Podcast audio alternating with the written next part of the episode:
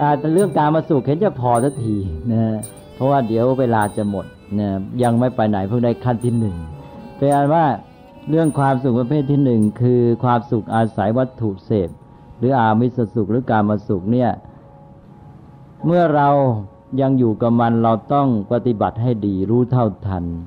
ปฏิบัติต่อมันให้ได้ประโยชน์จากมันมากที่สุด ให้ได้โทษน้อยที่สุดนะทั้งชีวิตตัวทั้งสังคมและสิ่งแวดล้อม ถ้าเราปฏิบัติดีแล้วเราจะพัฒนาไปสู่ความสุขที่สูงขึ้นไป อ้าวทีนี้ต่อมาเราก็เดินหน้าไปหาความสุขที่สูงขึ้นไป เออคนเรามีทางที่จะหาความสุขได้เยอะแยะไปเนี่ยแล้วคนเราพัฒนาได้เนี่ยเมื่อพัฒนาได้สิ่งทั้งหลายที่เกี่ยวกับคนนี้พัฒนาได้หมด ความสุขก็เป็นคุณสมบัติอย่างหนึ่งของมนุษย์ เพราะฉะนั้นก็พัฒนาได้ด้วย นี่ลองดูความสุขประเภทที่สูงขึ้นไปมีอะไรบ้าง อาขอต่อไปเลยก็คือว่า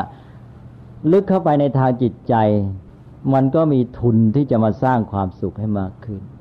แต่ก่อนนี้ความสุขของเราอยู่กับวัตถุภายนอกสิ่งเสพ เราก็ต้องหามาเสพ การหามาเสพคือต้องเอา ต้องเอาก็ต้องได้มา เพราะฉะนั้นมนุษย์จะนึกถึงการได้ตลอดเวลาเลยนะ คนเราอยู่ในโลกเนี่ยเราเกี่ยวข้องกับวัตถุมาก เราจะนึกจะได้จะเอาจะได้จะเอาบางคนนี่หายใจออกมามีแต่เรื่องได้เรื่องเอาเท่านั้นนะทำไงจะได้มาทำไงจะเอามาได้นะเพราะว่าการได้คือความสุข การได้คือเป็นทางสำคัญเป็นแหล่งเดียวของความสุขของเรา เพราะฉะนั้นเราต้องได้ นี่คนในโลกจำนวนมากก็อยู่ภายใต้วิถีชีวิตและความคิดอย่างนี้ คือการได้การเอาการเสพวัตถุ ทีนี้พระพุทธเจ้าก็เริ่มเตือนเลยว่า เออ คุณอยู่ในโลกคุณสัมพันธ์กับวัตถุนะ คุณจะเอาแต่ได้อย่างเดียวไม่พอ เพราะถ้าเอาแต่ได้อย่างเดียวนี่มันเกิดปัญหาทั้งแก่ชีวิตคุณและแก่สังคมและสิ่งแวดล้อม แน่นอนอย่างที่ว่าไปเมื่อกี้นี้พูดไปแล้ว นี่ทำไงในการเกี่ยวข้องสัมพันธ์กับวัตถุ ชีวิตจะต้องมีดุลยภาพ โดยหลักธรรมชาติแล้วต้องมีดุลยภาพสิ่งทั้งหลายนี่เอาจากสิ่งอื่นต้องให้กับสิ่งอื่นด้วย อย่างต้นไม้ใช่ไหม มันเอาเอาอาหารเอาอากาศเอาน้ำจากสิ่งแวดล้อมมันก็ให้ด้วยใช่ไหมอ่ามันให้อะไรต่างๆ ให้ร่มเงาให้ความร่มเย็น ต้นไม้มันก็ให้กันกันละกันเองอะ่ะต้นไม้เล็กให้กับต้นไม้ใหญ่ต้นไม้ใหญ่ให้กับต้นไม้เล็กอะไรต่าง ๆ มันก็ทำให้อยู่ได้ นี่พึ่งพาสายซึ่งกันและกันมนุษย์เรานี่เราจะเอาอย่างเดียวไม่ได้นะ เพราะฉะนั้นเพื่อให้มีดุลยภาพท่านก็เลยสอนหลักปฏิบัติขั้นที่หนึ่งมา หลักธรรมที่พระพุทธเจ้าสอนข้อที่หนึ่งเริ่มแรกคืออะไร คือทานใช่ไหมเพราะนั้นหลักธรรมในพุทธศาสนาข้อแรกพระพุทธเจ้าตรัสไปตามธรรมชาติมนุษย์ ที่ว่าเราเกี่ยวข้องกับวัตถุจะได้จะเอา พระองค์ก็เลยบอกให้ให้บ้างนะนั้นก็เลยมีคู่กับการได้การเอาก็มีการให้ด้วย บอกว่าคุณให้มีการให้ด้วยนะอ่าท่านก็เน้นเรื่องทานใช่ไหมทานศีลภาวนา ทานก็เป็นข้อที่หนึ่ง แม้แต่พระเจ้าแผ่นดินก็มีทศพิธราชธรรมข้อที่หนึ่งก็ทานใช่ไหมทานศีลทานเป็นข้อที่หนึ่งแม้แต่จะบำเพ็ญบารมีเป็นพระพุทธเจ้าก็ให้ทานเป็นข้อที่หนึ่งนะทานเป็นหลักปฏิบัติขั้นแรกสุด ต้องมีการให้ด้วย เอาละให้คุณมีการให้คู่กับการเอา ให้คู่ก็ได้ แล้วชีวิตจะสมดุล สังคมก็จะมีดุลยภาพ แต่ว่าการที่คุณให้เนี่ยนะ มันเป็นวิธีพัฒนาตัวคุณด้วยนำไปสู่ความสุขที่ประณีตขึ้นไป ทีนี้มาดูว่าจะสุขอย่างไร ถ้าให้เป็นแล้วจะได้ความสุขประเภทที่สอง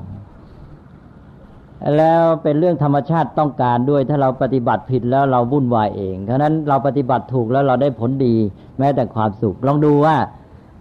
การให้นี่ จะเกี่ยวข้องกับความสุขอย่างไร ก็ขอให้ดูง่าย ๆ กลับไปย้อนพูดถึงการเอาก่อน การได้นะเวลาเราจะเอาเราจะได้เนี่ยเนี่ยเรามองไปที่วัตถุใช่ไหมเราจะเอาวัตถุ เราจะเอาสิ่งเสพ เรามองไปที่สิ่งที่เราจะเอา พอเรามองไปที่วัตถุที่เราจะเอาเนี่ยนะ โดยสัญชาตญาณความรู้สึกมันจะเกิดขึ้น มันจะมีความรู้สึกต่อเพื่อนมนุษย์ขึ้นมาทันทีเลย เพราะเพื่อนมนุษย์เป็นสิ่งแวดล้อมของเรา พอเราคิดถึงวัตถุว่าเราจะเอาอันนี้ปั๊บ นี่ยความรู้สึกต่อเพื่อนมนุษย์เกิดขึ้นมาว่าอย่างไร เอ๊ะ เพื่อนมนุษย์เขาก็จะเอาเหมือนกันนี่ใช่ไหมเราก็จะเอาให้มากที่สุด เขาก็จะเอาให้มากที่สุดพอเราจะเอาสิ่งนี้เขาก็จะเอาเหมือนกัน เราก็ระแวงใช่ไหมคนที่คิดจะเอาคิดจะได้เนี่ย จะมองเพื่อนมนุษย์ด้วยความรู้สึกระแวง ต่อจากระแวงคือมองไปคู่แข่งนะว่า เออ เขาก็จะเอาเหมือนกัน การมองไปคู่แข่งก็คือการมองเป็นปฏิปักษ์ใช่ไหมเนี่ยเป็นปฏิปักษ์ฉะนั้นมีความรู้สึกไม่ดีต่อเพื่อนมนุษย์ คนที่มีจิตใจมุ่งแต่ได้แต่เอาเนี่ยจะสร้างโลกให้เป็นโลกของความเป็นศัตรูการเบียดเบียนแน่นอน เพราะจิตใจไม่ดีต่อกัน ไม่สามารถสร้างความเป็นมิตรไมตรีได้ เพราะเรามุ่งแต่จะเอานี่ มันก็ต้องแข่งกันเอา นั้นโดยความรู้สึกพื้นฐานก็เกิดความระแวง ความรู้สึกเป็นคู่แข่งเป็นปฏิปักษ์ แล้วพอต่อไปหาเก่งเขานะ หาเก่งเขามองเพื่อนมนุษย์เป็นเหยื่อนะคือมองเพื่อนมนุษย์นี่มองในแง่ว่าเนี่ย เราจะเอาจากคนนี้ได้อย่างไรใช่ไหมจะล่วงกระเป๋าได้อย่างไร จะเอาผลประโยชน์ได้อย่างไร มองเพื่อนมนุษย์เป็นเครื่องมือ หาผลประโยชน์ไปหมดเลย เราจะเห็นได้ชัดในสังคมที่ได้ไปสู่กระแสของระบบการแข่งขันแย่งชิงผลประโยชน์ มนุษย์จะเริ่มมีความรู้สึกมีจิตใจที่มองกันเป็นเหยื่อ เชื่อไหมเพราะนั้นในสังคมปัจจุบันนี้อันตรายมาก สภาพจิตของมนุษย์เริ่มมองเพื่อนมนุษย์เป็นเหยื่อมากขึ้นแล้วอ้าว นี่ก็คือวิถีกระแสซึ่งมีผลมากทั้งจิตใจและสังคม นี้ตัวเองก็มองเพื่อนมนุษย์ศัตรูก็บาดระแวงความรู้สึกได้เสพวัตถุเป็นความสุข แต่ความรู้สึกระแวงเพื่อนมนุษย์ไม่เป็นความสุขเลยนะเป็นคู่แข่งเป็นปฏิปักษ์ อยู่กันด้วยความรู้สึกไม่เป็นสบายใจเลย ทีนี้พระพุทธเจ้าก็สอนหลักของการให้มาคู่บอกเอาแล้วนะคุณจะมีดุลยภาพเราต้องมีการให้ด้วย ไม่ใช่เอาแต่อย่างเอาแต่ได้อย่างเดียวพอมีการให้เราก็มองเพื่อนเราก็มองใหม่นะตอนที่จะเอาเรามองไปที่วัตถุเรามองเพื่อนมนุษย์เป็นคู่แข่ง ตอนนี้เรามองว่าจะให้ พอตั้งความคิดว่าจะให้ เราก็มองไปที่คนใช่ไหม ราะเราให้กับคนนี่พอเราตั้งใจว่าจะให้เรามองไปที่คนพอมองไปที่คนนี่เราสนใจ มองหน้ามองตา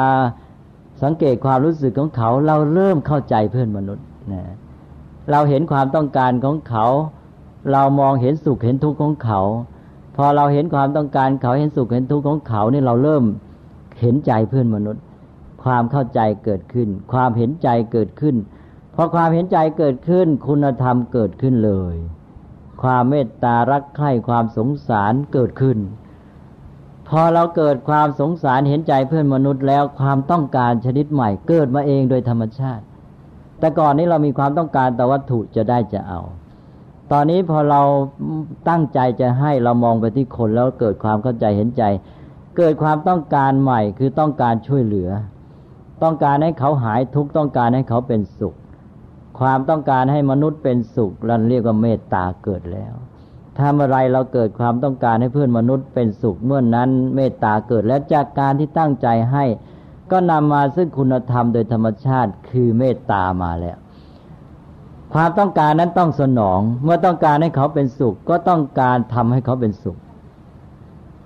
การทำให้เขามีความสุขเป็นการสนองความต้องการของเราเองใช่ไหม เราก็หาทางทีนี้เราต้องการขึ้นมาแล้วนี่ คนเราไม่ได้มันอยู่ด้วยความปรารถนาพอเราต้องการให้เขาเป็นสุข เราก็หาทางทำให้เขาเป็นสุข เอ เขาขาดแคลนไม่มีอะไร เราก็เอาวัตถุให้เขาใช่ไหมพอให้การให้นั้นเป็นการทำให้เขามีความสุข การทำให้เขามีความสุข ก็สนองความต้องการของเรา พอได้สนองความต้องการของเราเราก็เป็นสุขใช่ไหมการให้กลายเป็นความสุข แน่ แต่ก่อนนี้ต้องได้จึงจะสุข ถ้าให้คือเสียเป็นทุกข์ ตอนนี้การให้กลายเป็นความสุขไปแล้ว เป็นเรื่องธรรมชาติ เหมือนอย่างพ่อแม่นี่แหละ พ่อแม่นี่เป็นตัวอย่าง เพราะพ่อแม่นี่รักลูกต้องการให้ลูกเป็นสุข พอมีความต้องการให้ลูกเป็นสุข ความต้องการนั้นต้องได้รับการสนอง ก็หาทางทำให้ลูกเป็นสุข ก็ให้แก่ลูก พอให้แก่ลูก ตัวเองก็เป็นสุข ใช่ไหมเพราะฉะนั้นพ่อแม่ให้กับลูกก็เป็นสุข เพราะมีไอ้ตัวความต้องการที่เรียกว่าความรักอันนี้เอง นี้ถ้าเราสร้างความรู้สึกนี้ได้ต่อเพื่อนมนุษย์ มันก็ได้ความสุขจากการให้ขึ้นมาดังนั้นมนุษย์ก็เลยมีช่องทางได้ความสุขอย่างที่สองคือความสุขจากการให้ แต่ก่อนนี้มีความสุขจากการได้การเอาอย่างเดียว ตอนนี้มีความสุขจากการให้ด้วย ความสุขจากการได้การเอานั้น มีความสุขอยู่เฉพาะเวลาเสพได้นิดนิดเดียว นอกนั้นอยู่ด้วยความหวั่นหวาดระแวงความทุรนทุรายการที่ต้องหวังรอรอความสุข แต่ทีนี้พอสุขจากการให้เนี่ยเป็นความสุขประเภทที่อิ่มเอิบ กว้างขวางประณีตยาวนานพอให้ไปแล้วนี่มันไม่สุขเฉพาะเวลานั้นนะอย่างพ่อแม่ให้กับลูกเนี่ย เห็นลูกมีความสุขเนี่ยพ่อแม่สุขสบายไปทั้งวันเลยใช่ไหม อันนั้นความสุขจากการให้นี่ประณีตลึกซึ้งยาวนาน อิ่มเอิบกว้างขวาง เบิกบานใจโล่งใจโปร่งใจไม่คับแคบนะนั้นคนมีความสุขได้จากการให้ เพราะนั้นท่านจึงให้ฝึกในวิถีของพุทธศาสนิกชนนั้นทานจะมาเป็นอันดับหนึ่งจนกระทั่งเป็นวิถีชีวิตของเราเลยว่า วันวันหนึ่งนั่นเราจะไปเอาแต่ได้อย่างเดียวนะ ต้องมีการให้ด้วย แล้วเราฝึกใจถูกทางเราให้โดยไม่ได้หวังผลประโยชน์ตอบแทน ให้การที่จะมีเมตตาธรรมมันก็เกิดขึ้นมาเอง เราก็มีความสุขจากการให้การให้กลายเป็นความสุข เพราะว่ามีเมตตาความรักนี่เอง เพราะนั้นตกลงว่ามนุษย์เกิดความรักเกิดคุณธรรมขึ้นในใจแล้ว ก็สามารถพลิกผันเปลี่ยนการให้ที่เคยเป็นทุกข์ที่เป็นการสูญเสีย ให้กลายเป็นความสุขไปได้ คุณธรรมอื่นก็เหมือนกันอย่างศรัทธา เรามีความเชื่อในอุดมการในสิ่งที่ดีงาม เชื่อในหลักพระศาสนา เชื่อในพระรัตนตรัย เชื่อในพุทธศาสนาว่าพระธรรมคำสอนเป็นสิ่งที่ดี ถ้าพระศาสนาเจริญงอกงามไปมนุษย์จะอยู่ร่มเย็นเป็นสุข เราปรารถนาในสิ่งดีงาม เราก็เลยอยากจะบำรุงพระศาสนา เราให้แก่พระศาสนาเราให้แล้วก็มีความสุขใช่ไหมฉะนั้นด้วยการที่สร้างภายในให้มีคุณธรรมขึ้นมา ก็จะเปลี่ยนพฤติกรรมที่เคยเป็นทุกข์ให้กลายเป็นความสุขได้ และเกิดช่องทางใหม่ในการมีความสุข เพราะฉะนั้นตกลงว่า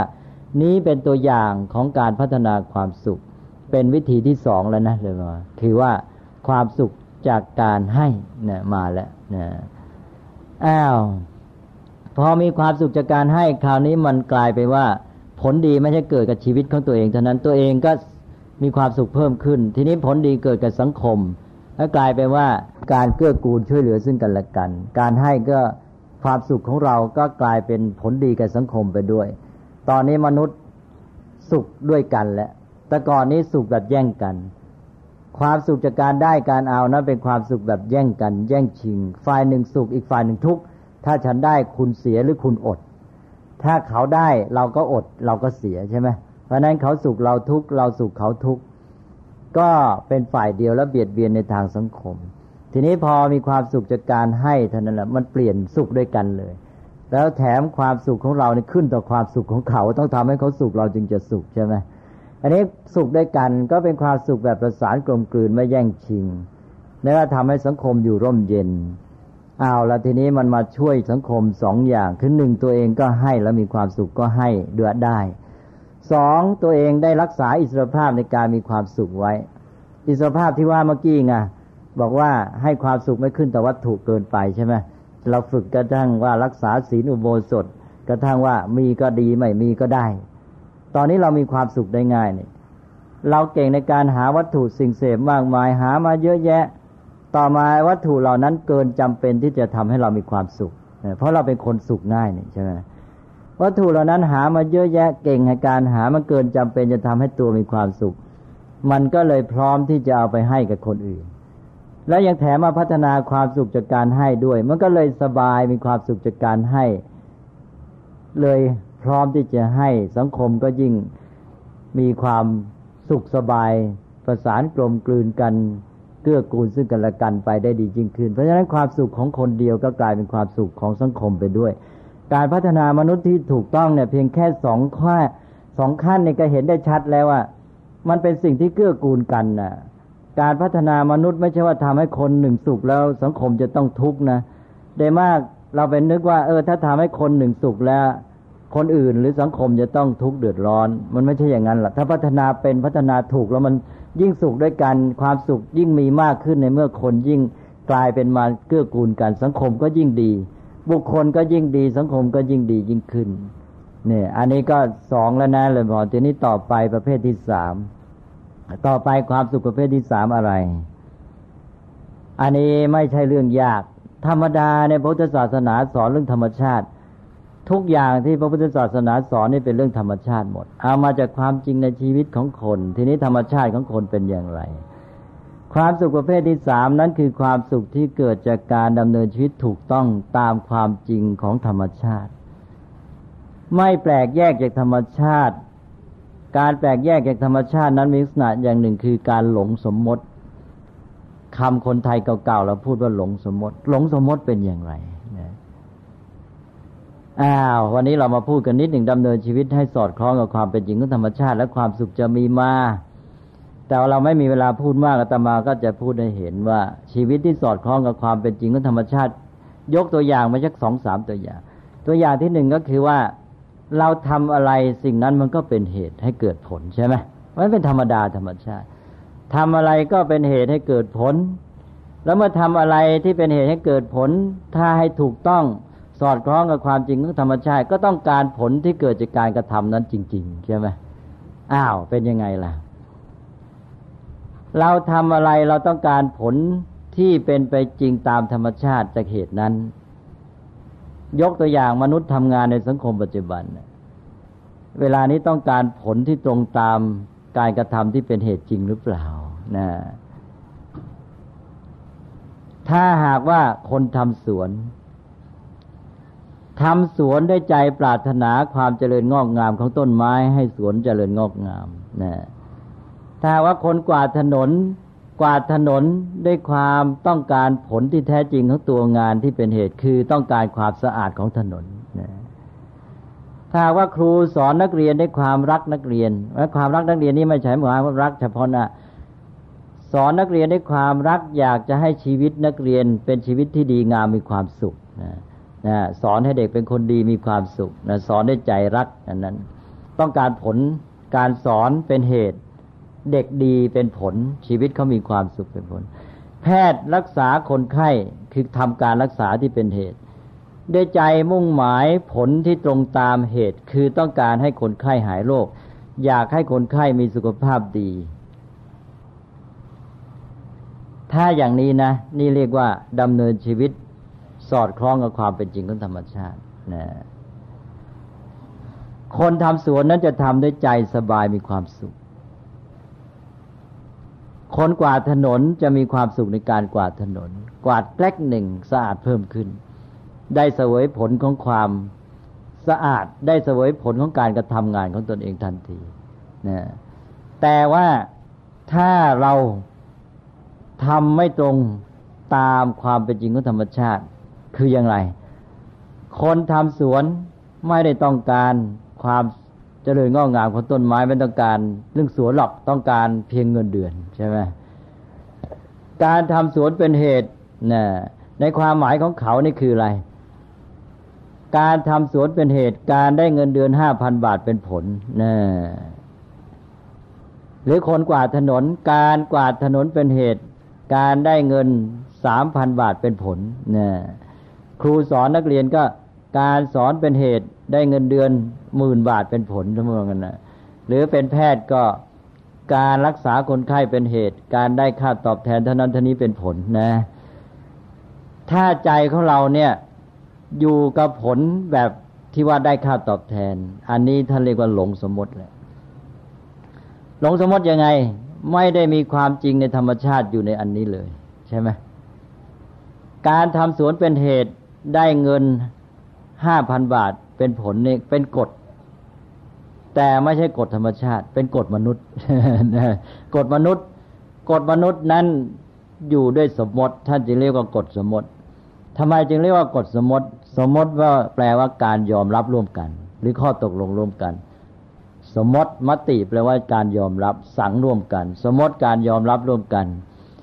กฎของมนุษย์นั้นตั้งอยู่ได้ด้วยการยอมรับร่วมกัน หรือสมมติ ถ้าสมมติหรือการยอมรับไม่มีกฎนั้นไม่เป็นกฎ เชื่อไหม คุณทำสวนหนึ่งเดือน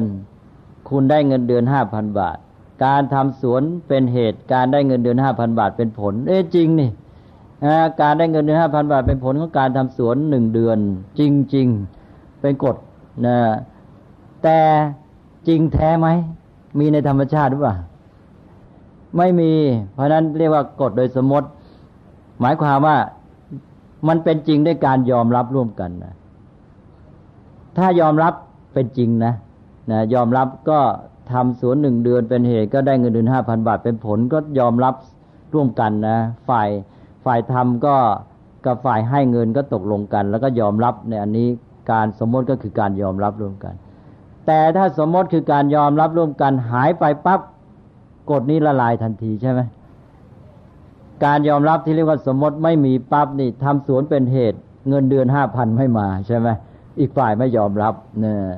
อาจจะได้เงินเดือนห้าพันบาท โดยไม่ต้องทำสวนก็ได้ใช่ไหมดังนั้นกฎนี้จริง แต่ท่านเรียกว่าจริงโดยสมมติ โดยสมมติคือการยอมรับร่วมกัน เพราะนั้นกฎมนุษย์ทั้งหลายเป็นกฎสมมติหมด ตรงข้ามกับกฎธรรมชาติคือเป็นจริงตามเหตุผล ในกระบวนการของเหตุปัจจัย แท้ๆดังนั้นเหตุผลที่แท้จริงที่เป็นกฎธรรมชาติในการทำสวนคืออะไร การทำสวนเป็นเหตุความเจริญงอกงามของต้นไม้เป็นผลใช่ไหม แล้วที่เราตั้งกฎสมมตินี่ผลที่แท้ที่เราต้องการคืออะไร บนฐานของกฎสมมตินั้นต้องมีความจริงของธรรมชาติซ้อนอยู่ ถ้าไม่มีความจริงในธรรมชาติ เราไม่รู้จะวางกฎหรือทำไม ให้คนมาทำสวนเพื่ออะไร เพื่อได้เงินเดือนหรือเรื่องอะไรใช่ไหมสิ่งที่ต้องการแท้คืออะไร คือต้องการความเจริญงอกงามของต้นไม้ใช่ไหม อันนั้นเป็นกฎธรรมชาติแล้วมีเหตุมีผลในตัวแล้วใครปฏิเสธไม่ได้อันนั้นเบื้องหลังกฎสมมติของมนุษย์ว่าการทำสวนเป็นเหตุ การได้เงินเดือนห้าพันบาทเป็นผลนั้น มีความจริงในกฎธรรมชาติซ้อนอยู่ คือการทำสวนเป็นเหตุ ความเจริญงอกงามของต้นไม้เป็นผล แล้วอันนั้นแหละเป็นตัวจริงที่ต้องการ เป็นความจริงที่รองรับกฎสมมติของมนุษย์ ซึ่งถ้าไม่มีความจริงอันนั้นอยู่ กฎสมมติของมนุษย์ไม่มีความหมาย จริงไหม ทีนี้ถ้ามนุษย์วางกฎสมมติด้วยความรู้เท่าทันว่าที่เรามาตกลงกัน ทำสวนหนึ่งเดือนได้เงินเดือนห้าพันบาทเนี่ยนะ เป็นข้อตกลงตามสมมติเราเพื่อให้ชีวิตมนุษย์อยู่กันได้ แต่สิ่งที่เราต้องการที่แท้นั้นก็คือการต้องการให้สวนต้นไม้เจริญงอกงาม เพราะนั้นเราจะต้องการตัวนี้ด้วย เพราะนั้นถ้าเราจะทำสวนเราต้องการเราต้องมีความต้องการให้ต้นไม้เจริญงอกงาม ถ้าเราต้องการผลที่ตรงเหตุปั๊บนี่คือเราไม่แปลกแยกกับธรรมชาติ ถ้าเราต้องการเพียงทำสวนแล้วได้เงินเดือนห้าพันบาท ไม่เคยนึกถึงเรื่องต้นไม้เจริญงอกงาม แสดงว่าเราหลงสมมติแล้ว เราติดอยู่แค่สมมติเท่านั้น เรามองไม่ถึงความจริงของธรรมชาติ แปลกแยกจากโลกของธรรมชาติ มนุษย์แปลกแยกจากธรรมชาติเมื่อไรเกิดความวิปริตแปรปรวนขึ้น ทั้งในจิตใจชีวิตและสังคมทันทีเลย ลองนึกดูแค่นี้ก็วิปริตแล้วใช่ไหมพอมนุษย์เข้าไปถึงความจริงของกฎธรรมชาติที่อยู่เบื้องหลังเนี่ย ชีวิตวิปริตแหละ สังคมวิปริตแหละ ถ้าคนทำสวนยังต้องการผลที่ตรงตามเหตุ คือต้องการความเจริญงอกงามของต้นไม้ เขาก็จะทำสวนด้วยความเต็มใจยินดี และไม่ต้องมีคนคุมเลย ใช่ไหมเขาอยากทำเขาจะพยายามหาทางให้ต้นไม้เจริญงอกงาม แล้วเขาทำด้วยความสุขด้วยนะ เพราะว่าความเจริญงอกงามของต้นไม้เป็นสิ่งที่เขาต้องการ พอเขาทำไปเขาเห็นต้นไม้เจริญเขาก็มีความสุข เขาก็ดำเนินชีวิตถูกต้องตามความเป็นจริงของธรรมชาติ นี่คือการทำเหตุที่ตรงกับความประสงค์ผลใช่ไหมเพราะนั้นคนเราเนี่ย อันนี้ปัจจุบันนี้มีปัญหามากคือหลงสมมติ แปลกแยกจากธรรมชาติ มีชีวิตที่นึกไม่ถึงตัวความจริงที่แท้ที่อยู่เบื้องหลังเลย ถ้าครูสอนนักเรียนได้ใจรักนักเรียน อยากให้นักเรียนเป็นคนดีมีความสุขมีชีวิตที่ดีงาม การสอนนั้นจะได้ผลดีมาก และครูก็จะมีความสุขในการสอน แต่ถ้าครูหวังแต่เงินเดือนอย่างเดียว ครูก็แปลกแยกจากความจริงของกฎธรรมชาติ มาอยู่กับสมมติหลงสมมติ เมื่อนั้นการทำงานสังคมเลยแต่ไรแปรปรวนวิปริตหมดนะเพราะฉะนั้นอันเนี้ยจึงท่านบอกว่าให้รู้ทันสมมติ รู้ท่าทันสมมติก็เรารู้ความประสงค์ว่าอ๋อไอ้กฎสมมติที่เราวางกันขึ้นมาเนี่ย ที่จริงมันมีความจริงในธรรมชาติเป็นฐานอยู่ อันนั้นสิเป็นสิ่งที่เราต้องการ อันนี้วางขึ้นมาเพื่อให้สังคมมนุษย์ดำรงอยู่ได้ เป็นกฎเกณฑ์ในสังคมรู้เท่าทันพอรู้เท่าทันโยงความจริงในระดับสมมติก็โยงความจริงของธรรมชาติเข้าถึงกันได้ ก็เป็นว่าเรียบร้อย ชีวิตก็อยู่ดี สังคมก็เรียบร้อยด้วยใช่ไหมได้ทั้งชีวิตได้ทั้งสังคมดีหมด ในในนี้ก็เป็นตัวอย่างอันหนึ่งนะนี่ก็ เป็นอันว่าอันนี้อาตมาเพียงยกตัวอย่าง ก็ขอยกตัวอย่างอันหนึ่ง คือเรื่องของธรรมชาติของมนุษย์นี่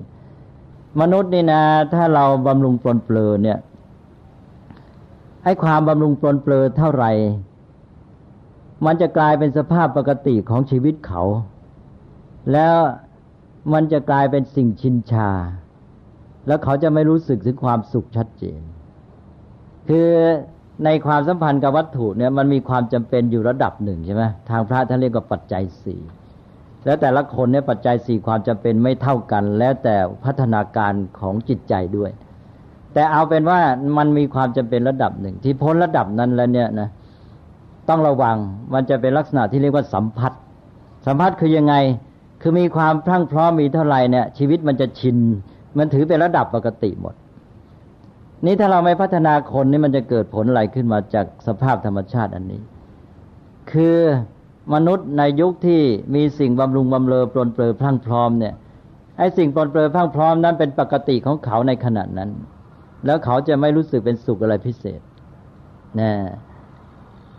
เพราะนั้นมันจะมีอันหนึ่งขึ้นมาคือเรื่องของหลักการพัฒนาคนนะ หลักการพัฒนามนุษย์ซึ่งหมายถึงพัฒนาความสุขด้วย จะมีสรุปเป็นหลักได้ว่า คนที่ได้พัฒนาให้มีจิตใจเนี่ยนะ เห็นแก่ความสะดวกสบายเห็นแก่ความง่ายเนี่ยนะแล้วมีสิ่งปลนเปลือมากเนี่ยต่อไปจะมีสภาพชีวิตปรากฏออกมา เป็นคนที่สุขได้ยากและทุกข์ได้ง่าย อ่านะคนที่พรั่งพร้อมได้รับการบำรุงบำเรอตามใจมากเนะี่ยโดยธรรมชาติจะกลายเป็นคนที่สุขได้ยากและทุกข์ได้ง่าย ส่วนคนที่ผ่านชีวิตที่มีความทุกข์ยากลำบากมากเนี่ยนะจะมีลักษณะตรงข้ามคือเป็นคนที่สุขได้ง่ายและทุกข์ได้ยากทำไมเป็นอย่างนั้นนะก็นี่แหละ เรื่องสัมพัทธ์ที่ว่าชีวิตคนประสบสภาพแวดล้อมอย่างไร ก็เป็นปกติของเขาอย่างนั้น ใช่ไหม อันนี้ก็ขึ้นต่อการพัฒนาทางจิตใจที่จะมารับแหละอันนี้เด็กที่ได้รับการบำรุงบำเรอปลนเปลือมาก มีอะไรก็พลังพร้อม พ่อแม่ตามใจทุกอย่าง จะเป็นเด็กที่ทุกได้ง่าย ทุกได้ง่ายยังไงล่ะ ขาดนิดขาดหน่อย สิ่งที่มีพลังพร้อมขาดนิดขาดหน่อยทุกทันที อยากได้อะไรไม่ได้ตามใจนิดเดียวทุกทันที นั้นแกก็อยากจะได้ ฝึกไว้แต่ความเคยชินอยากได้ อยากได้นู่นได้นี่ไม่ได้ตามใจไม่ได้ไม่ทันทุกทุกไปหมด แล้วไม่เคยทนต่อความลำบากใช่ไหมเจออะไรจะต้องทำนิดทุกหันไปทางไหนจะต้องทำทุกทุกหมดเลยทุกทางนั้นเลย ทีนี้เอาละหนึ่งล้วทุกได้ง่ายสองสุขได้ยาก สุขได้ยากคือยังไงล่ะ มันพลั่งพร้อมไปหมดแล้ว ตามใจอยู่เสมอ ทีนี้ ไอ้ส่วนที่มีพลั่งพร้อมมันกลายเป็นสภาพปกติใช่ไหมชินชา จะให้สุขมันต้องเติม ทีนี้เติมยังไงมันพลั่งพร้อมจะเริ่มเติมยากดังนั้นมันเลยสุขได้ยาก นี่นะทีนี้เราไปดูคนอีกประเภทหนึ่งคือคนที่ทนสู้ชินกับความยากลำบาก เอาแล้วนะพวกนี้พอทนสู้ชินกับความยากลำบาก พวกนี้ความยากลำบากเข้ามา ความยากลำบากลดลงไปนิดหนึ่ง ผ่านพ้นความยากลำบากไปนิดหนึ่ง มีสิ่งมาช่วยให้มีความสุข นิดหนึ่งสุขทันทีเลย สุขง่ายมากพวกนี้นะทุกได้ยาก สิ่งที่ลำบากยากเย็นอยู่ชินชาแล้ว จะเพิ่มเข้ามานั่นเรื่องเล็กใช่ไหมไอ้ที่ตัวสู้อยู่นี่มันเยอะแยะกว่าตั้งเยอะแล้วจะไปกลัวอะไรแค่นั้นทีนี้หันไปเจออะไรที่ต้องทำมันก็สู้อยู่แล้ว มันก็ทำมันก็ไม่ไม่ถือเป็นเรื่องสำคัญอะไรที่จะมาเป็นทุกข์ใช่ไหมเป็นเรื่องธรรมดา ดังนั้นโดยสภาพธรรมชาติเนี่ย เด็กที่ได้รับการบำรุงบำเรอพรั่งพร้อมและตามใจมาก ระวังให้ดี จะเป็นคนอ่อนแอใจเสาะเปราะบางนะทุกได้ง่ายและสุขได้ยาก ส่วนคนที่ผ่านชีวิตที่ทุกข์ยากลำบากนั้นเขาสุขง่ายและทุกข์ได้ยาก อันนี้เราจะเห็นได้ทั้งชีวิตคนและสังคมอาตมายกตัวอย่างบ่อยๆ สังคมที่คนมีความทุกข์ยากลำบากเนี่ย คนเขาไม่ฆ่าตัวตาย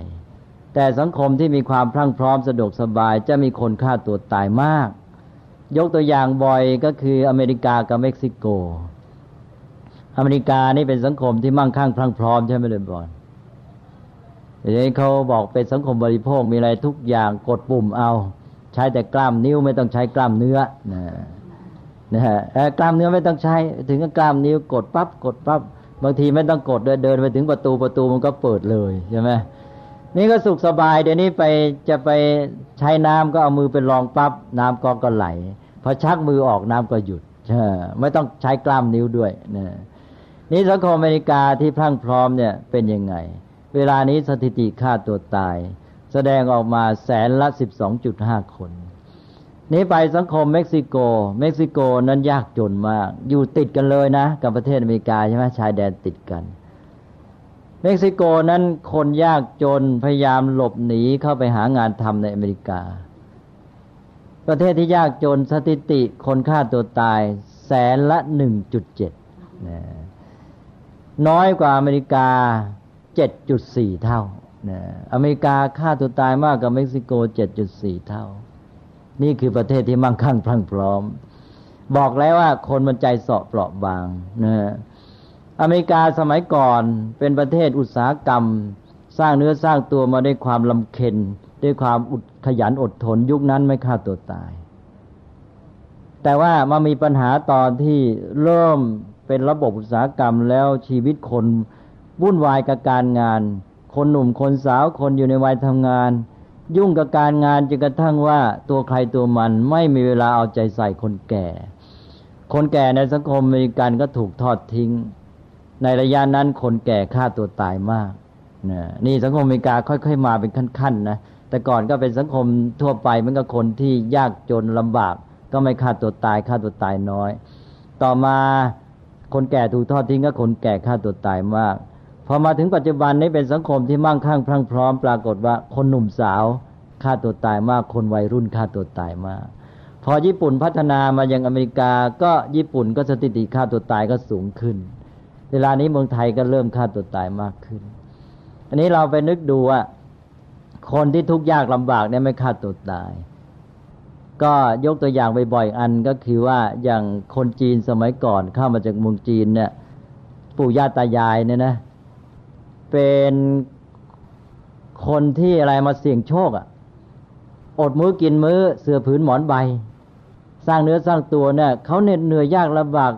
จะแย่อยู่นะเขาฆ่าตัวตายที่ไหนใช่ไหมแล้วเขาสร้างเนื้อสร้างตัวเป็นเจ้าสัวเป็นเศรษฐีได้ พอรุ่นลูกเศรษฐีลูกเจ้าสัวเริ่มฆ่าตัวตายใช่ไหม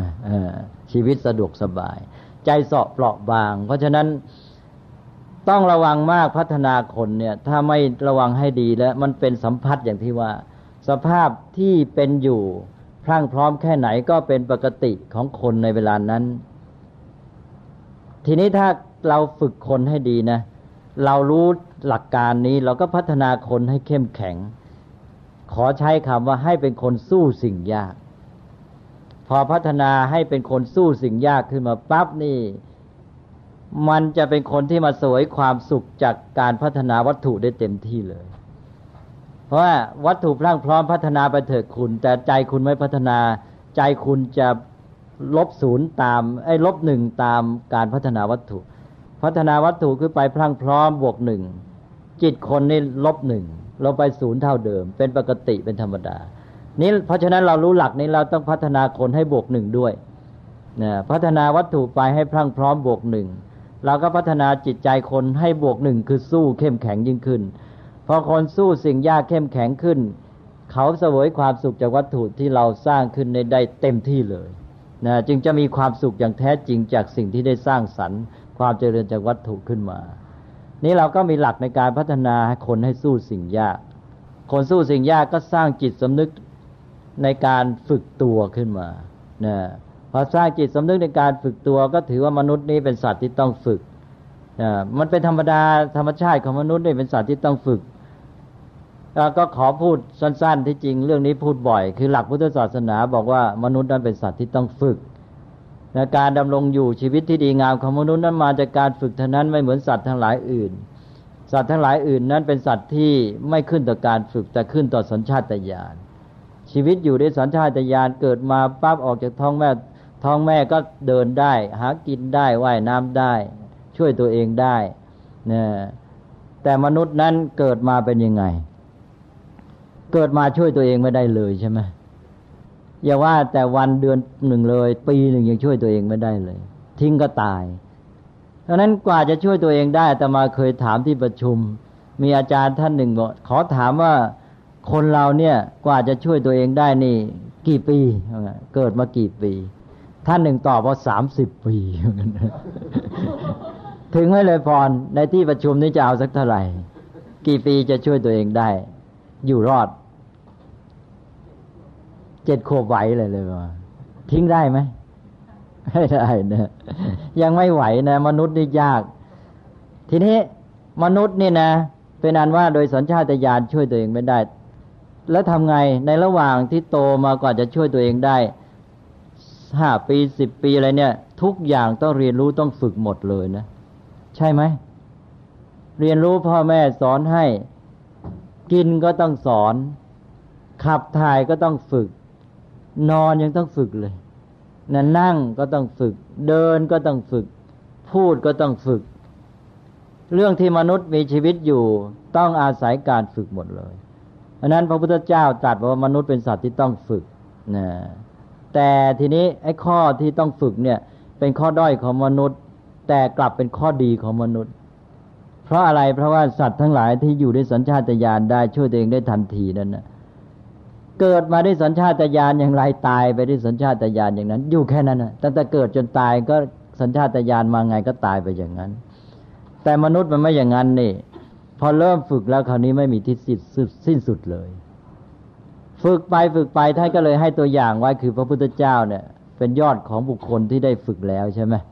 นะฝึกแล้วดีแล้วเป็นกระทั่งพระพุทธเจ้าก็ได้ ก็เลยวางเป็นแบบไว้ให้เป็นตัวอย่างสำหรับเราลึกว่าเออเราต้องฝึกตัวนะ เราจะมีชีวิตที่ดีประเสริฐได้ พระพุทธเจ้าก็เลยต้องคอยกระตุ้นเร้าใจพวกเราอยู่เสมอ บอกว่าในหมู่มนุษย์นั้นผู้ที่ประเสริฐคือผู้ที่ฝึกแล้วนะ หรือในหมู่เทวดาและทวยเทพผู้ที่ฝึกแล้วนี่ประเสริฐสุดนะแล้วก็มนุษย์นั้นฝึกแล้วแม้ แต่เทวดาและพระพรหมก็น้อมนมัสการ มนุษย์ไม่ต้องไปมัวกราบไหว้อ่อนวอนเทวดาหรอก ถ้าฝึกตัวพัฒนาตัวแล้วเทวดาพระพรหมก็ยังมาไหว้มนุษย์เลยใช่ไหมเนี่ยท่านให้คอยมีกำลังใจนี้อยู่เรื่อย เพราะถือการฝึกเป็นเรื่องสำคัญ นั้นชีวิตมนุษย์นี่ดีงามอยู่ด้วยการฝึกทั้งสิ้น ที่เราอยู่มาได้ในอยู่ด้วยการฝึก มนุษย์นั้นตรงข้ามกับสัตว์ทั้งหลายอื่น สัตว์ทั้งหลายอื่นบอกว่า เกิดมาด้วยสัญชาตญาณอย่างไรก็ตายไปด้วยสัญชาตญาณอย่างนั้น แต่คติของมนุษย์นั้นบอกว่าฝึกอย่างไรได้อย่างนั้นใช่ไหมนะเพราะนั้นมนุษย์นี่ฝึกอย่างไรได้อย่างนั้น ฝึกเข้าไปเถิด ทีนี้มนุษย์นั้นทั้งทางที่ชีวิตต้องฝึกเนี่ย แต่ว่าไม่เอามาใช้ประโยชน์ ฝึกเท่าที่จำเป็นพออยู่ได้แล้ว หยุดฝึก แล้วฝึกโดยไม่ได้ตั้งใจฝึกเพราะความจำเป็นอย่างที่ว่า ฝึกกินฝึกนอน ฝึกเดินฝึกพูดฝึกอะไรต่าง ๆ เนี่ย ฝึกพอให้พูดได้ แทนที่จะฝึกต่อไป พูดยังไงให้มันดีให้มันได้ผลยิ่งกว่านี้ใช่ไหมฝึกได้มีศักยภาพต้องฝึกต่อ เยอะเรื่องพูดก็ยังไม่จบ แต่พอพูดได้หยุดฝึกแหละนะฝึกเท่าที่จำเป็น ฝึกแบบเอาความเคยชินเขาว่าอันนั้นจะเรียกว่าไม่ฝึกก็ได้ แต่ว่ามันเป็นฝึกแบบจำเป็นตามไม่รู้ตัวท่านเรียกว่าเอาความเคยชินเขาว่า นะตามพ่อตามแม่ตามผู้อื่นเห็นตัวอย่างอย่างไรก็ทำไปอันนั้นมนุษย์เนี่ยแปลว่าชีวิตโดยสภาพธรรมชาติอยู่ด้วยการฝึกนะ แต่ว่ามนุษย์เนี่ยไม่ใช้ประโยชน์จากหลักการนี้ กลับฝึกเท่าที่จำเป็น พออยู่ได้แล้วเลิกฝึก นี่มนุษย์ที่รู้หลักการนี้รู้ธรรมชาติของตัวเองดำเนินชีวิตให้สอดคล้องกับความเป็นจริงของธรรมชาติว่าเรานี่เป็นสัตว์ที่ประเสริฐด้วยการฝึก เพราะฉะนั้นถ้าเราฝึกต่อไป ชีวิตเราจะยิ่งดีงาม ก็ฝึกต่อ ทีนี้ฝึกยังมีหลักการเลยเอาแล้วชีวิตเราจะดีต้องฝึก ทีนี้พอฝึกแล้วเท่านี้ละเอาแล้วได้ผลเลยเริ่มเลยนะแม้แต่ความสุขได้ผลทันที เอาธรรมชาตินี้มาใช้ยังไงล่ะ พอเราสร้างจิตสำนึกในการฝึกว่าเราเป็นมนุษย์ที่ต้องฝึกแล้วยิ่งฝึกยิ่งดีใช่ไหมเรามองสถานการณ์ทุกอย่างเป็นสถานการณ์สำหรับการเรียนรู้และฝึกตนหมดเลย อ้าวมนุษย์เราพัฒนาได้จากการเผชิญปัญหา เช่นอย่างนี้เป็นต้น เจอปัญหาปั๊บอย่าไปยอดทอสิคิดหาทางที่จะแก้ปัญหาทำไงจะขบปัญหาให้สำเร็จได้ ทีนี้ก็พูดถึงว่ามนุษย์มีชีวิตที่อยู่ได้ดีด้วยการฝึกยิ่งฝึกก็ยิ่งมีชีวิตที่ดีงามขึ้นไป เราก็ตระหนักในความจริงอันนี้ใช่ไหมเราก็สร้าง สิ่งที่เรียกว่าจิตสำนึกในการฝึกตนขึ้นมาเลย มองสถานการณ์อะไรเจออะไรมองเป็นเรื่องฝึกตัวหมดเลย เพราะนั้นเราเจอปัญหาเราจะนึกว่าเออปัญหาคือเครื่องฝึกตัวเราใช่ไหมนั้นคนที่เจอปัญหาแล้วไม่ยอดท้อไม่ถอย เราก็พัฒนาตัวขึ้นมาจากการพยายามแก้ไขปัญหาเนี่ยเราก็หาทางคิดเราก็เพียรพยายาม สืบสาวหาเหตุปัจจัยคิดช่องทางค้นคว้าอะไรต่ออะไรมาแก้ปัญหา จากการคิดค้นพยายามแก้ปัญหาเราก็พัฒนาตัวเองเราก็เก่งขึ้นมนุษย์ทุกคนที่เขาประสบความสำเร็จเนี่ยเขาประสบความสำเร็จมาจากการที่พยายามเผชิญปัญหาเผชิญอุปสรรค แล้วแก้ไขพยายามพัฒนาตัวจากสิ่งเหล่านั้น ไม่ใช่ว่าอยู่ๆเขาจะประสบความสำเร็จ นี้คนที่เคย พัฒนาตัวอย่างนี้ต่อมามันเคยชิน มันเกิดจิตสำนึกในการศึกษาและพัฒนาตน ชอบฝึกตนพอเจอสิ่งที่ยากแล้วชอบนะเพราะอะไรเพราะว่าสิ่งที่ยากนี่ทำให้ตัวได้ฝึกมากนะของอะไรถ้ามันง่ายเราก็ไม่ได้ฝึกตัว จริงไหมมันง่ายมันก็ทำไปได้แล้ว คนที่เป็นนักฝึกตัวไม่เห็นคุณค่าของสิ่งที่ง่าย ตรงข้ามกับคนที่ไม่มีจิตสำนึกในการฝึกตน ให้เจอง่าย ๆ แล้วชอบเนี่ย ถ้าเจออะไรยากแล้วก็ท้อเลย ถอยไม่สู้ นี้พอเรามีจิตสำนึกในการฝึกตนเราชอบสิ่งยากพอเจอสิ่งยากเราเอา เจอสิ่งยากแล้วกลับชอบใจมีความสุข นี่ได้แล้วจิตใจสบายมีความสุข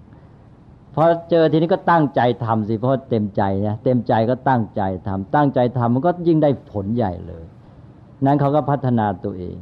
นี่คนที่ไม่มีจิตสำนึกในการฝึกเป็นยังไง มันไม่อยากจะทำอะไรไม่อยากจะสู้อะไรพอเจอปัญหาปั๊บมันถอยทันทีพอถอยสุขภาพจิตเสียแล้วเพราะว่ามันเกิดความทุกข์เนี่ยใจไม่สบาย คุณมัวเศร้าหมอง ทีนี้เกิดต้องทำแล้วจำใจแล้วทีนี้จำใจทำก็ทุกข์อีกใช่ไหมฝืนใจจำใจทำแล้วก็ไม่ตั้งใจทำไม่ตั้งใจทำไม่ได้ผลอีกด้วย ก็เลยใจตัวเองก็ไม่สบาย งานนั้นก็ไม่ได้ผลดี ตรงข้ามกับคนที่มีจิตสำนึกในการฝึกตนเนี่ย ทั้งใจก็เป็นสุข ทั้งงานก็ได้ผลด้วยเนี่ยพัฒนาตัวยิ่งขึ้นไป นี้พอเราพัฒนาคนอย่างนี้ดีขึ้นมามีจิตสำนึกในการฝึกตนเป็นคนเข้มแข็งเนี่ยคราวนี้เป็นคนที่สู้สิ่งยาก พอเป็นคนสู้สิ่งยากแล้วเจออะไรมันก็มีความสุขไปได้หมดแหละก็แม้แต่สิ่งยากมันยังสุขได้เลยความสิ่งง่ายมันจะไม่สุขได้ยังไงใช่ไหมมันเป็นธรรมดา อันนั้นเขาเลยไม่กลัวทุกข์เลย ภูมิต้านทานความทุกข์ขึ้นมาเต็มที่เลย ศักยภาพในความศักยภาพในการที่จะมีความสุขก็ขึ้นมาเต็มที่ด้วยใช่ไหมได้สองเลยหนึ่งภูมิภูมิต้านทานความทุกข์สองศักยภาพที่จะมีความสุข เพราะนั้นคนที่มีจิตสำนึกในการฝึกตนสู้สิ่งยาก ก็มีความสุขได้ง่ายและทุกข์ได้ยาก และอยู่ในสังคมประเภทอย่างนี้มีวัตถุพลังพร้อมสบายเลย ขึ้นแต่วัตถุน้อยตัวเองมีอิสรภาพ ถ้ามีวัตถุมายิ่งสบายมีความสุขเต็มเปี่ยม ตรงข้ามกับคนที่ไม่มีจิตสำนึกในการฝึกตน เห็นแก่ง่าย เห็นแก่ความสะดวกสบายอ่อนแอใจเสาะเปราะบาง ไอ้สิ่งที่บำรุงบำเรอพร้อมก็เป็นแค่ปกติ ได้เพิ่มมาหน่อยก็สุขนิดเดียว ขาดไปนิดไม่ได้อย่างใจนิดทุกแล้ว หันไปเจออะไรต้องทำทุกทั้งนั้นเพราะนั้นคนประเภทนี้ทุกเต็มที่ไปหมดเลยเพราะนั้นแล้วทำไมจะไม่ฆ่าตัวตายเลยใช่ไหม เพราะนั้นพอขาดแคลนอะไรนิดก็ใจหดหู่ท้อถอยฆ่าตัวตายเพราะนั้นนี่มันเป็นธรรมชาติของสังคม ธรรมชาติสิ่งแวดล้อมที่มนุษย์ถ้าไม่พัฒนาตัวให้ดี เราก็เสียหลักแล้วเป็นไปตามเหตุปัจจัย ก็กลายเป็นคนอ่อนแอตามใช่ไหมยิ่งวัตถุพลังพร้อมคนก็ยิ่งอ่อนแอลงนั้นในสภาพอย่างนี้เราต้องรู้เท่าทันวัตถุพลังพร้อมขึ้นปั๊บเราพัฒนาคนให้แข็งยิ่งขึ้น พอพัฒนาคนยิ่งแข็งคนที่แข็งนั้นก็มาเสวยสุขจากวัตถุพลังพร้อมได้เต็มที่ อย่างนี้เขาเรียกว่าพัฒนาสวนทางกัน พัฒนาวัตถุให้พลังพร้อม แต่พัฒนาคนให้แข็งยิ่งขึ้น ให้สู้สิ่งยากยิ่งขึ้น แล้วคนนั้นแหละที่จะเสวยความสุขจากความเจริญนี้ได้จริง ๆ ถ้ามิฉะนั้นแล้วจะพัฒนาไปเสียเปล่าใช่ไหมพัฒนาวัตถุไปพรั่งพร้อมเสียเปล่าไอ้เจ้าเด็กเกิดมาสภาพอย่างนี้ มันเป็นปกติของเขา แล้วเขาไม่ได้มีอะไรพิเศษเลย เหมือนกับเราสมัยก่อนเรามีเกิดมายังไง แล้วก็อยู่อย่างนั้นก็เป็นปกติของเราเสด็จสมัยนี้พรั่งพร้อมก็เป็นปกติของเขาไม่ได้เป็นสุขพิเศษเลยเพราะนั้นก็เลยน่ากลัว นั่นนี่แหละ เอามาดูตัวอย่างที่ว่าเนี่ย สังคมที่ว่ามั่งคั่งพรั่งพร้อมแล้วทำไมเด็กหนุ่มสาวฆ่าตัวตายมากเนี่ยมันก็เป็นอย่างเงี้ยอันนั้นตกลงว่านี่คือธรรมชาติมนุษย์เอามาใช้ให้เป็นประโยชน์ซะ ฝึกฝนสร้างจิตสำนึกในการฝึกฝนพัฒนาตัว แล้วเด็กสู้สิ่งยากเข้มแข็ง ไม่ใจเสาะเปราะบาง เป็นผู้สามารถสวยความสุข มีภูมิคุ้มการทุกข์อย่างสูงแล้วก็มีศักยภาพในการที่จะมีความสุข อย่างสูงเช่นเดียวกัน เพราะนั้นเขาจะมีความสุขได้มากก็ทุกคนแหละ แต่ละคนก็เหมือนกันแหละใครที่พัฒนาได้อย่างนี้ก็เป็นคนที่มีโอกาสที่จะมีความสุข นี่อาตมาพูดมาสองอย่างเป็นตัวอย่างของการที่ว่า การพัฒนาความสุขด้วยการที่ว่าดำเนินชีวิตให้มันสอดคล้องกับความเป็นจริงของธรรมชาติใช่ไหมเอาธรรมชาติมาใช้ให้เป็นประโยชน์ ถ้ามนุษย์หลงสมมติปั๊บเสียหลักในทันที แล้วก็ทุกข์จะตามมาอ้าวและสามแล้วทีนี้ต่อไปสุขประเภทที่สี่เนี่ยสุขประเภทที่สี่ก็มาจากธรรมชาติมนุษย์อีกธรรมชาติมนุษย์เป็นยังไง ก็ต่างจากสัตว์ทั้งหลายเราอื่น สัตว์ทั้งหลายอื่นนั้นประดิษฐ์คิดค้นสร้างสรรค์ไม่เป็น บอกแล้วว่าเกิดมาอย่างไรก็ตายไปอย่างนั้นเนี่ยสัตว์ทั้งหลายมันก็อยู่กับธรรมชาติ มันก็ไม่ได้สร้างสรรค์อะไรผิดปกติ แต่มนุษย์นี่พิเศษก็คือว่าประดิษฐ์คิดค้นสร้างอะไรต่ออะไรขึ้นมา มีวัตถุมีเครื่องมืออุปกรณ์ มีระบบสังคม มีเทคโนโลยีจนกระทั่งเป็นโลกมนุษย์เลย มนุษย์นี่ ทำไปทำมาเกิดมีอารยธรรมวัฒนธรรมใช่ไหมอารยธรรมวัฒนธรรมเป็นสิ่งที่ไม่มีในสัตว์ทั้งหลาย มีทั้งวัตถุมีทั้งระบบสังคมต่าง ๆ จนกระทั่งเกิดเป็นโลกมนุษย์ และโลกมนุษย์นี่ต่างจากโลกของธรรมชาติ มนุษย์สร้างโลกมนุษย์ขึ้นมา กลายเป็นอีกโลกหนึ่ง จนกระทั่งบางทีแปลกแยกจากโลกธรรมชาติอย่างที่ว่าเมื่อกี้กฎมนุษย์ก็มีกฎธรรมชาติก็มีแยกกันไปหมด เลยมนุษย์พวกหนึ่งก็หลงสมมติ แปลกแยกจากโลกธรรมชาติ มีชีวิตแต่ละวันไม่เคยรู้จักโลกธรรมชาติเลยบางคนนี้อยู่ในกรุงเทพนะ ออกจากบ้านตื่นเช้าไปทำงานไปโรงเรียน กลับจากโรงเรียนกลับจากที่ทำงานมาเข้าบ้าน เห็นแต่แสงสีถนนรถยนต์ไฟฟ้า เห็นแต่ทีวีเห็นแต่อะไร ไม่เคยเห็นฟ้า ไม่เคยเห็นดวงดาว ไม่เคยเห็นดวงจันทร์บางคนเป็นไหมบางทีไม่ได้สนใจเลย คือเขาอยู่แต่ในโลกมนุษย์อย่างเดียว โลกธรรมชาตินี่หายไปแล้ว เขาแปลกแยกจากโลกของธรรมชาติ มาอยู่กับโลกของมนุษย์อย่างเดียว นี่ก็คือเรื่องของความวิปริต แต่ว่ามันเป็นความสามารถของมนุษย์ที่เป็นนักประดิษฐ์สร้างสารรค์ปรุงแต่ง มนุษย์ก็ใช้ความสามารถนี้มาสร้าง ทีนี้แนวโน้มส่วนมากมันสร้างเพื่ออะไร มันสร้างเพื่อจะเอามาเสพเพื่อให้ความสุขของตัวที่ได้จากประเภทที่หนึ่งเนี่ยเกิดมีขึ้น แล้วมันก็เลยไม่พัฒนา นี้เอาเป็นว่ามนุษย์มีความสามารถพิเศษจากสัตว์อื่นก็คือมีความสามารถในการประดิษฐ์คิดค้นปรุงแต่งสร้างสรรค์ อันนี้สร้างสรรค์มาเป็นวัตถุอะไรต่าง ๆ นั้นก็อย่างหนึ่งก็เกิดจากความคิดใช่ไหมทีนี้อีกอย่างหนึ่งก็คือสร้างสรรค์ประดิษฐ์ปรุงแต่งในจิตใจของตัวเอง ก่อนที่จะออกมาเป็นวัตถุมันต้องปรุงแต่งในใจ นี้ปรุงแต่งความคิดปรุงแต่งสภาพจิตปรุงแต่งความทุกข์ความสุขของตัวเอง นี้ในการปรุงแต่งทุกข์สุขนั้นปรากฏว่ามนุษย์จำนวนมากเนี่ย ไม่พัฒนาก็เลยปรุงแต่งแต่ความทุกข์ให้กับตนเองนะขอถามว่ามนุษย์เราใช้ศักยภาพความสามารถในการสร้างสรรค์ปรุงแต่งส่วนมากเนี่ยในการสร้างสุขหรือสร้างทุกข์ให้กับตน มนุษย์ส่วนใหญ่ จะเห็นว่าใช้สร้างทุกข์มากกว่า เชื่อไหมคือเราไปหวังสุขจากการเสพวัตถุ แต่ในใจตัวเองที่มีความสามารถปรุงแต่งสุขเนี่ยไม่ใช้ ใช้ในทางปรุงแต่งทุกข์อะไรที่มันจะกระทบกระเทือนใจอะไรที่มันขัดอกขัดใจอะไรต่างๆเหล่านี้เก็บหมดนะเข้ามาทางตาทางหูได้ยินเสียงอะไรแต่อะไรที่มันจะไม่สบายกระทบกระทั่งเก็บ แล้วเวลานึกในความทรงจำระลึกระลึกไอ้เรื่องไม่ดีลึกเรื่องที่ไม่สบายใจเอามาปรุงแต่งใจให้ขุนมัวเศร้าหมองกลุ่มกังวลเครียดนะความกลุ้มความกังวล ความเครียดเนี่ยเป็นตัวอย่างของความเศร้าความสามารถปรุงแต่งของมนุษย์ใช่ไหมเพราะว่าสัตว์ทั้งหลายอื่นเนี่ยทำไม่ค่อยได้นะสัตว์อื่นนี่ปรุงแต่งความเครียด ปรุงแต่งความกลุ้มกังวลไม่เป็น ปรุงแต่งความรู้สึกจนกระทั่งว่าเป็นโรคจิต สัตว์ทั้งหลายอื่นนี่ปรุงแต่งไม่เป็น แต่มนุษย์ได้ปรุงแต่งได้จนกระทั่งเป็นโรคจิตเป็นบ้าไปเลยใช่ไหมอันนี้ก็เป็นอันว่ามนุษย์นี่มีความสามารถในการปรุงแต่ง แต่มักจะใช้ความสามารถนี้ในการปรุงแต่งทุกข์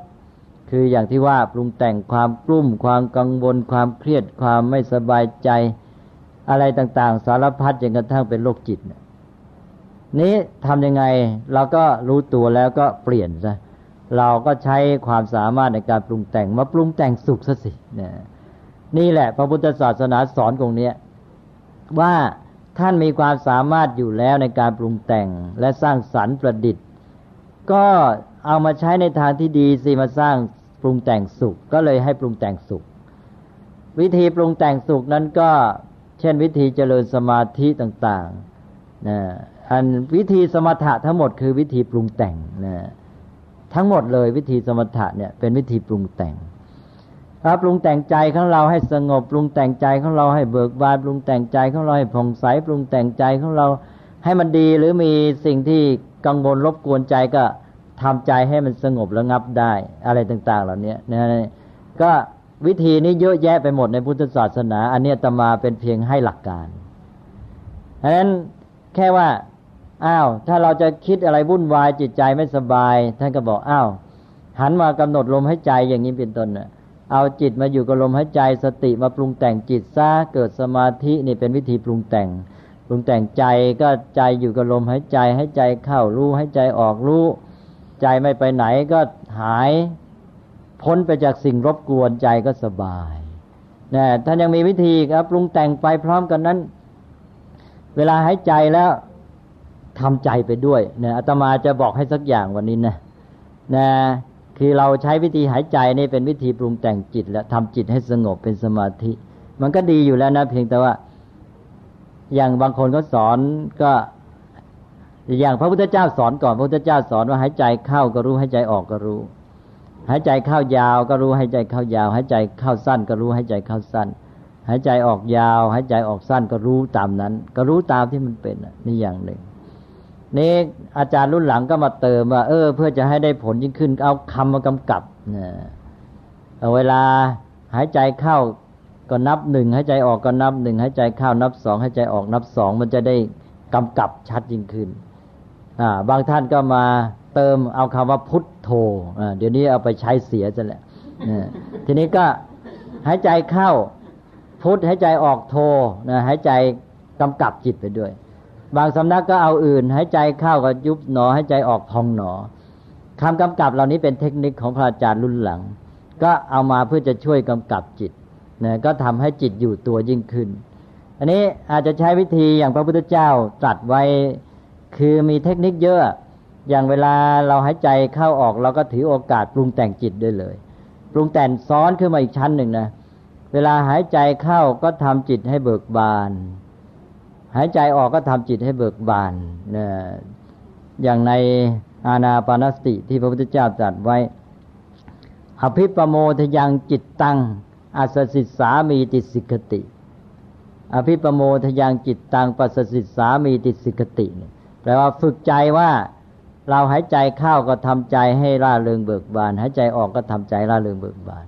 นี่เราก็มาปรุงแต่งเป็นถ้อยคำโยมเราเอาไปใช้ดูนะ อาจจะเป็นประโยชน์ เวลาเราว่างๆเราไม่มีอะไรจะทำรถติดหรืออะไรเราก็ลองทำดู แทนที่จะไปนั่งกลุ่มใจคุณมัว แล้วก็เอามาหายใจเลยทีนี้หายใจเข้าก็ทำว่าแต่ว่าทำจิตให้เบิกบานหายใจเข้านะว่าในใจด้วยนะนะคือหายใจเข้าพร้อมนั้นก็ว่าคำนี้แล้วก็ทำใจให้เป็นอย่างนั้น ใจของเราเนี่ยมันอยู่ที่เราปรุงแต่งทำจิตให้เบิกบานหายใจเข้านะ แล้วก็ทีนี้หายใจออกทำใจให้โล่งเบาหายใจออกนะลองดูสิทำให้มันเป็นไปตามคำที่เราพูดเนี่ย สบายใจเลยนะอะลองดูสิลองได้ไหมทำจิตให้เบิกบานหายใจเข้าเอาเชิญหายใจเข้าทำจิตให้เบิกบานหายใจเข้าทำใจให้โล่งเบาหายใจออกอ่าอ่าหายใจออกก็ทำใจให้เป็นไปตามคำที่ว่านั้นด้วยนะทำอย่างนี้แหละ ใจก็สบายนะนะปรุงแต่งถ้าเรียกว่าปรุงแต่งจิต หรือว่าอาจจะใช้คำอื่นก็ได้ เช่นบอกหรือตัดคำว่าทำออกก็หรือว่า จิตเบิกบานหายใจเข้า ใจโล่งเบาหายใจออก จิตเบิกบานหายใจเข้า จิตโล่งเบาหายใจออกอะไรนี่หรืออาจจะใช้อีกแบบว่า หายใจเข้าสูดเอาความสดชื่นเนี่ยหายใจออกฟอกจิตให้สดใสว่างั้นเอาลองดูก็ได้นะ หายใจเข้าสูดเอาความสดชื่นเนี่ยบางทีเราหายใจอยู่ไม่ได้เรื่องเลยหายใจเข้าสูดเอาแต่ความขุ่นหมองใช่ไหมทีนี้เราหายใจเข้าสูดเอาความสดชื่น หายใจออกฟอกจิตให้สดใสก็ทำใจซะให้เป็นไปตามนั้นสบายใจ แล้วใจไม่ต้องไปยุ่งกับเรื่องอะไร ก็มีความสุขอย่างหนึ่งเหมือนกันนี่เป็นเพียงเทคนิคปลีกย่อยเอามาใช้ซะแล้วพระพุทธเจ้าก็เน้น ในสภาพจิตของคนที่ปฏิบัติธรรมเนี่ย จะมีอยู่ห้าอย่างที่ควรทำให้ได้เสมอนี้อาตมาก็มาบอกซะด้วย พยายามทำใจให้มีคุณสมบัติห้าอย่างเนี่ย เพราะใจของเราเนี่ยเราเคยชินตกร่อง เรามักจะปรุงแต่งในทางกังวลไม่สบายใจคุณมัวอยู่เลย เลยมันเลยมันเป็นธรรมดาของเราไป เพราะฉะนั้นเราต้องแก้ใหม่ แต่ต้องใช้เวลาหนึ่งนะฝึกให้มันเป็นธรรมดาในทางที่ดีซะ จนกระทั่งจิตของเราเนี่ยเป็นนิสัยที่จะเคยสบายมีความร่าเริงเบิกบานมีความสุข ท่านก็ให้ไว้ห้าข้อหนึ่งปลาโมดแล้วความร่าเริงเบิกบานใจนะร่าเริงเบิกบานทำใจให้ร่าเริงเบิกบานอยู่เสมอ นี่ในคาถาธรรมบทอันหนึ่งบอกว่าปาโมดชาพูโลภิกขุโสนิพานเสวสันติเกบอกภิกษุผู้มากได้ปลาโมด คือความร่าเริงเบิกบานใจชื่อว่าอยู่ในสำนักพระนิพพานว่างั้นเลยนะอยู่ใกล้พระนิพพานแล้วนะคนที่ใจร่าเริงเบิกบานเนี่ย เพราะนั้นทำใจให้ร่าเริงเบิกบานจนเป็นประจำใจเลยนะหนึ่งปลาโมดสองปีติอิ่มใจ ความอิ่มใจปรับปลื้มใจทำงานอะไรก็ทำแล้วด้วยความรักงานตั้งใจทำงานงานก้าวไปก็สวยสุขจากผลงานนั้นมีปีติอิ่มใจที่งานก้าวไปทุกขั้น ปีติแล้วปัสสธิเพียรปัสสธิแปลว่าความสงบเย็นผ่อนคลายกายใจ ไม่เครียด อันนี้แหละไม่เครียดแหละ ปัสสัทธิปัสสัทธิปัสสธิปัสสธิปัสสธิปัสสธิ